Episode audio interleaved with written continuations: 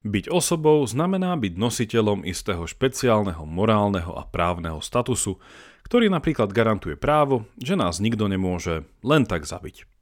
Byť osobou je tak privilégiom, ochranným statusom, ktorý máme podľa niektorých stále a podľa iných v istom bode získavame a v ďalšom strácame.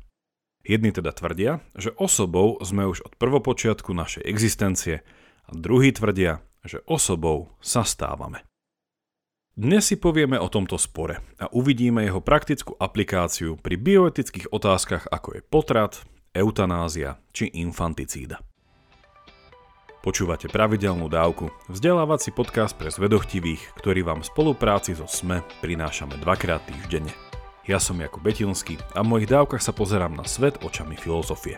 Ak našu prácu hodnotíte pozitívne, podporte nás cez Patreon alebo priamo na náš účet a všetko info je na našom webe. Veľká vďaka, vážime si to a dnes pridávam ešte jeden krátky oznam. Z príležitosti 200 dávky sme vám nadizajnovali 3 zvedochtivé trička. Ak by ste nás chceli aj touto formou podporiť, nájdete ich na našich sociálnych sieťach a tiež na pravidelnadavka.sk.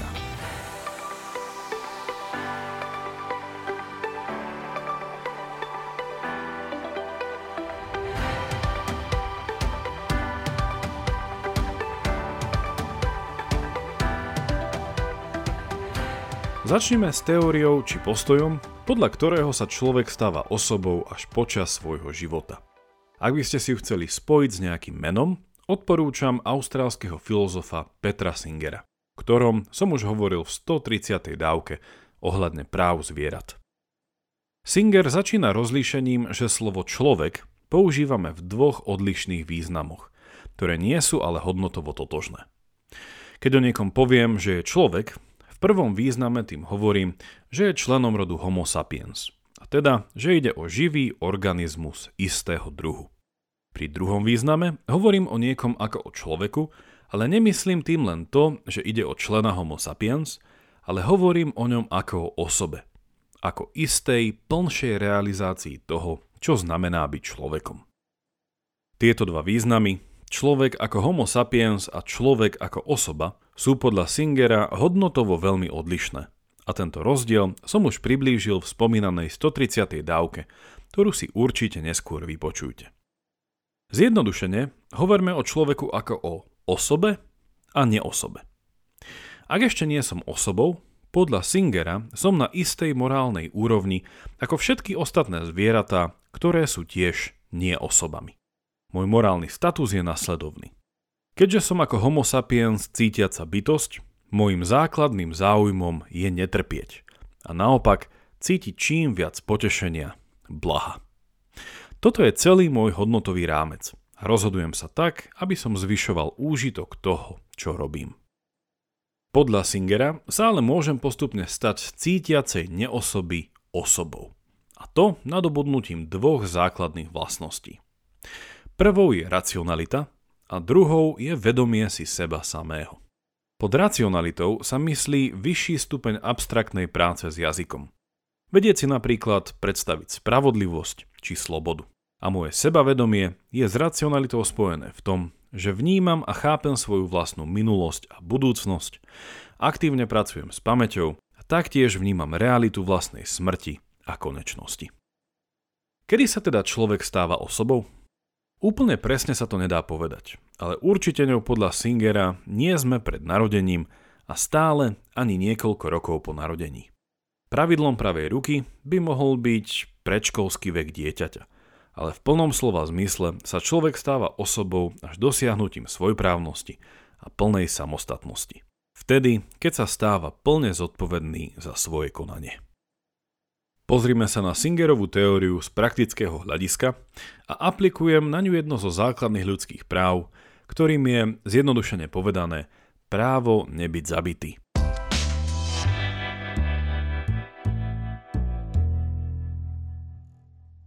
Aký je vzťah medzi neosobami a osobami? Singer tvrdí, že medzi ľudskými neosobami a osobami je ten istý morálny vzťah ako medzi inými zvieracími neosobami a osobami. A že k ľudským neosobám sa musíme správať tak isto ako k iným neľudským neosobám. Dám príklad. Ľudskou neosobou je napríklad ľudské embryo, dieťa v druhom mesiaci svojho vývoja, či ročné narodené dieťa. A na druhej strane je neľudskou neosobou napríklad slepačie embryo, rastúce ešte nevyliahnuté kuriatko v prvom týždni, alebo malé už pobehujúce kuriatko. Čo majú tieto neosoby spoločné?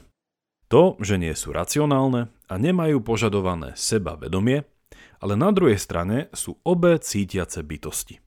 V akom morálnom vzťahu sú k osobám, ak zoberieme v úvahu spomínané právo nebyť zabitý? Podľa Singera je morálne prístupné, aby osoba zabila neosobu, ak sú splnené dve podmienky. Poprvé, usmrtenie musí byť bezbolestné, po druhé, smrť danej neosoby prinesie viac celkového úžitku ako pokračovanie jej existencie. Dajme si príklad.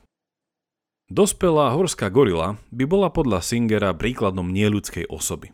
A teda ju nie je možno len tak ľahko usmrtiť, ale na druhej strane, napríklad sliepka sa osobou nikdy nevie stať.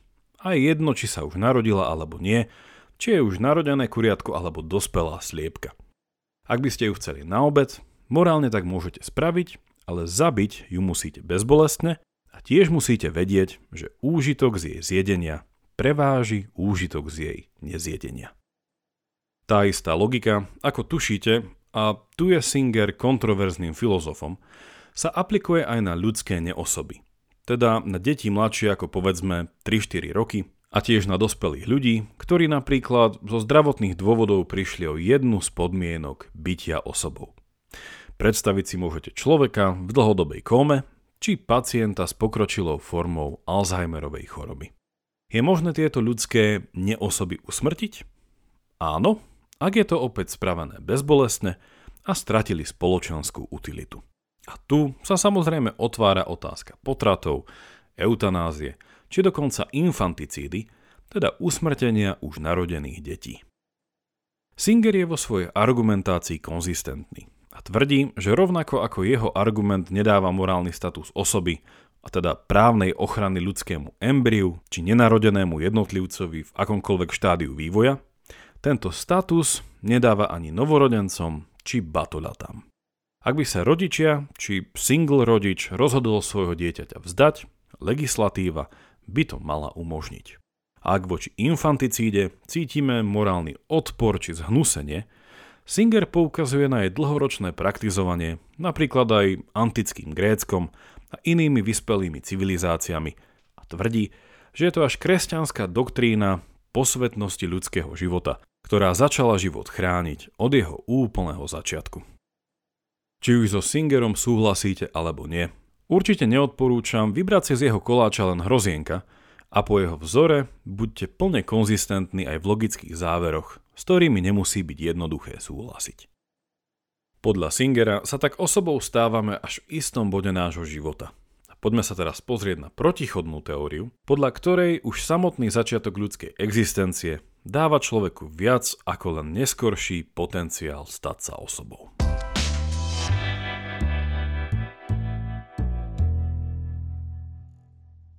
Druhá strana mince tejto debaty tvrdí, že osobou sa stávame od momentu našej existencie. A ich argument by sa dal rozdeliť na dve časti.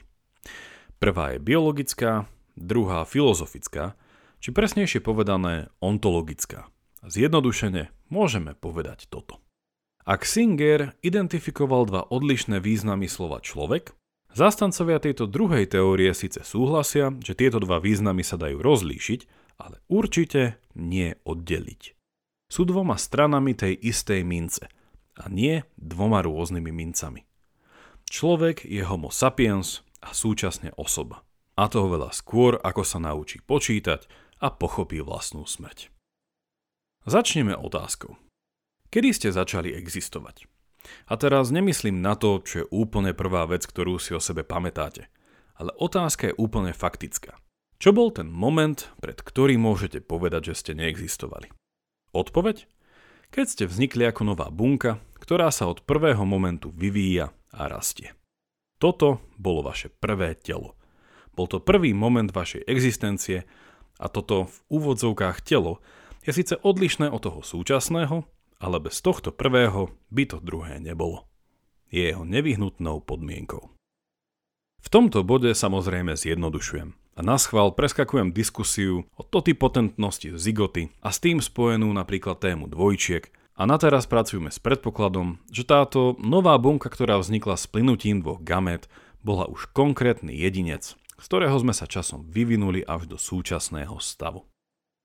Máme teda bod našej prvotnej existencie. A zástancovia tejto teórie tvrdia, že už moja samotná existencia by ma garantovať to už spomínané právo nebyť zabitý, ktoré majú osoby. Prečo by som mal byť už od tohto prvopočiatku osobou? Biologická časť ich argumentu už bola načrtnutá a iba doplním, že tú veľkú rolu hrajú objavy z oblasti genetiky a embryológie, ktoré sú všetky relatívne novými objavmi. Stačí pripomenúť, že samotný objav DNA sa udial v roku 1869, jeho dvojzávitnicová štruktúra bola popísaná v roku 1953 a celý ľudský genóm sa nám podarilo prečítať v 2003.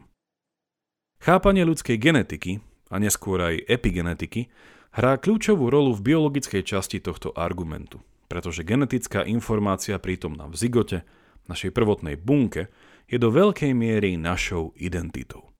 Už v tomto bode sme jednotlivcom s istými jedinečnými vlastnosťami, medzi ktorými sú okrem farby očia vlasov schopnosť racionality a sebavedomia.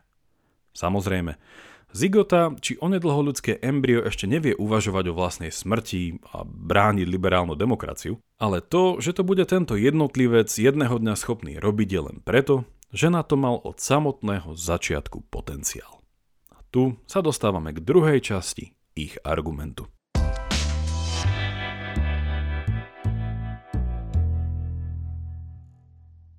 Často sa v tomto bode hovorí, že ľudská bytosť ako ľudské embryo či novorodenec ešte nie je osobou, ale má možnosť a schopnosť, teda potenciál, sa ňou stať. A to je dôležité. Pozrime sa teraz na túto dôležitosť ktorej zmysluplnosť napríklad Singer rázne odmieta a používa na to tieto tri jednoduché príklady. Ak potenciál niečoho byť niečo je jeho skutočnou reálnou vlastnosťou, vedie to k absurdným a nelogickým záverom. Napríklad, ak je žaluď potenciálnym dubom, to by znamenalo, že už dubom je, ale žaluď predsa nemá ani listy, ani korene. Po druhé, ak je vajce potenciálne sliepkou, Prečo nemáme morálny problém dať vajce do vriacej vody, ale živú sliepku by sme tam len tak bezstarostne nedali? A do tretice, ak je britský princ potenciálny král, prečo nemá ako princ už teraz všetky privilégia kráľa? Tieto tri príklady podľa Singera dokazujú, že potencialita je síce zmysluplná kategória, ale existuje priepasný rozdiel medzi potenciálnou racionalitou a skutočnou racionalitou, rovnako ako medzi potenciálnou osobou a skutočnou reálnou osobou. Zástancovia teórie, že človek je osobou od začiatku svojej existencie, Singerovi oponujú nasledovným spôsobom. A toto je to, čo som už skôr nazval filozofická, či lepšie ontologická časť ich argumentu. Ich krátka odpoveď Singerovi by znela nie je potencialita ako potencialita. Čo sa tu myslí, je inými slovami toto. Potencialita síce znamená možnosť niečím sa stať, ale súčasne to neznamená možnosť stať sa čímkoľvek. Žaluč sa môže, ale nemusí stať dubom, rovnako ako sa z oplodneného vajíčka môže, ale nemusí stať sliepka. Ale určite je absurdné tvrdiť, že by sa zo žaluďa mohla stať sliepka a z vajca dub. Ako žaluď, tak i vajce majú isté obmedzenie vzhľadom na to, čím sú. Teda vzhľadom na ich bytie a inými slovami môžeme hovoriť o ich ontologickom obmedzení či nasmerovaní. Poznámka na okraj. Ontológia je tá časť filozofie, ktorá študuje bytie ako také. Z gréckého onto, čo znamená bytie. Koniec poznámky.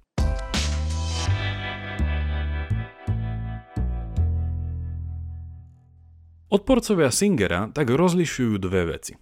Niečo, čo by sme mohli nazvať čistou potencialitou a na druhej strane potencialitu substantívnu. Rozdiel som už vysvetlil, ale inými slovami ho priblížim ešte raz. Čistá potencialita znamená neobmedzenosť možností.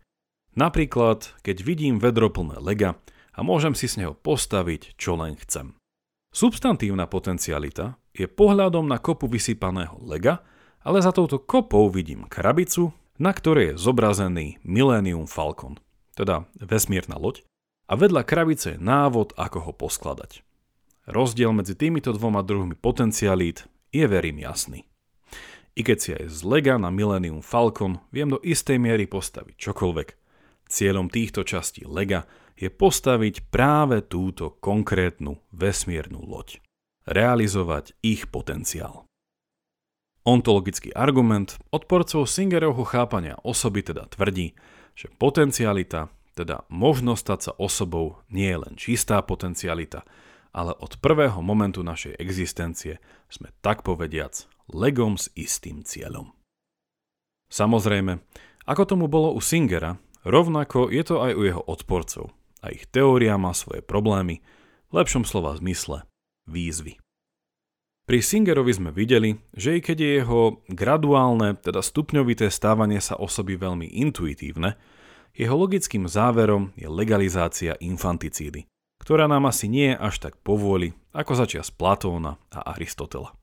Na druhej strane, odporcovia Singera síce argumentovali v prospech intuitívneho pohľadu, keď sa osobou stávame oveľa skôr ako zasadnutím do školských hlavíc, ale logickým záverom ich pozície je tvrdenie, že ochranný status ľudskej osoby si zasluhujú nielen novorodenci a batoľatá, ale taktiež zdravý či chorý jedinec, každom prenatálnom štádiu vývoja. Inými slovami, úmyselne zničiť či zabiť nehodno ani ľudské embryo, to bôž nie ísť na potrat. Zatiaľ čo logika Singerovho argumentu viedla k zásadnej liberalizácii politík vo veci potratov, eutanázie či dokonca infanticídy, logika jeho odporov vedie k presnému opaku. Na záver chcem dodať toto. Či už vás presvedčila jedna alebo druhá strana, čo ako poctivo a kriticky rozmýšľajúca osoba nemôžete spraviť, je už spomínaná prax výberu hrozienok z koláča, či varenia logického guláša. Z tejto teórie si vyberiem toto, z druhej toto, zamiešam, povarím a mám, čo mi vyhovuje. Konzistentnosť je výsada poctivého zmýšľania. Ak raz niekým súhlasíte v jeho východiskách a jeho argument je logicky validný a východiska pravdivé, nedá sa neprijať aj nepríjemné závery. Toľko na dnes, ďaká za počúvanie a nezabudnite ísť na náš Facebook alebo Instagram, pozrieť naše super zvedochtivé trička a podporte tvorbu takýchto podnetných dávok. Ak máte ohľadom dnešnej dávky nejaký koment alebo otázku, napíšte mi ju buď cez naše sociálne siete alebo e-mailom na jakub zavináč pravidelnadavka.sk Teším sa na vás na budúce, buďte zvedochtiví a nech vám to myslí.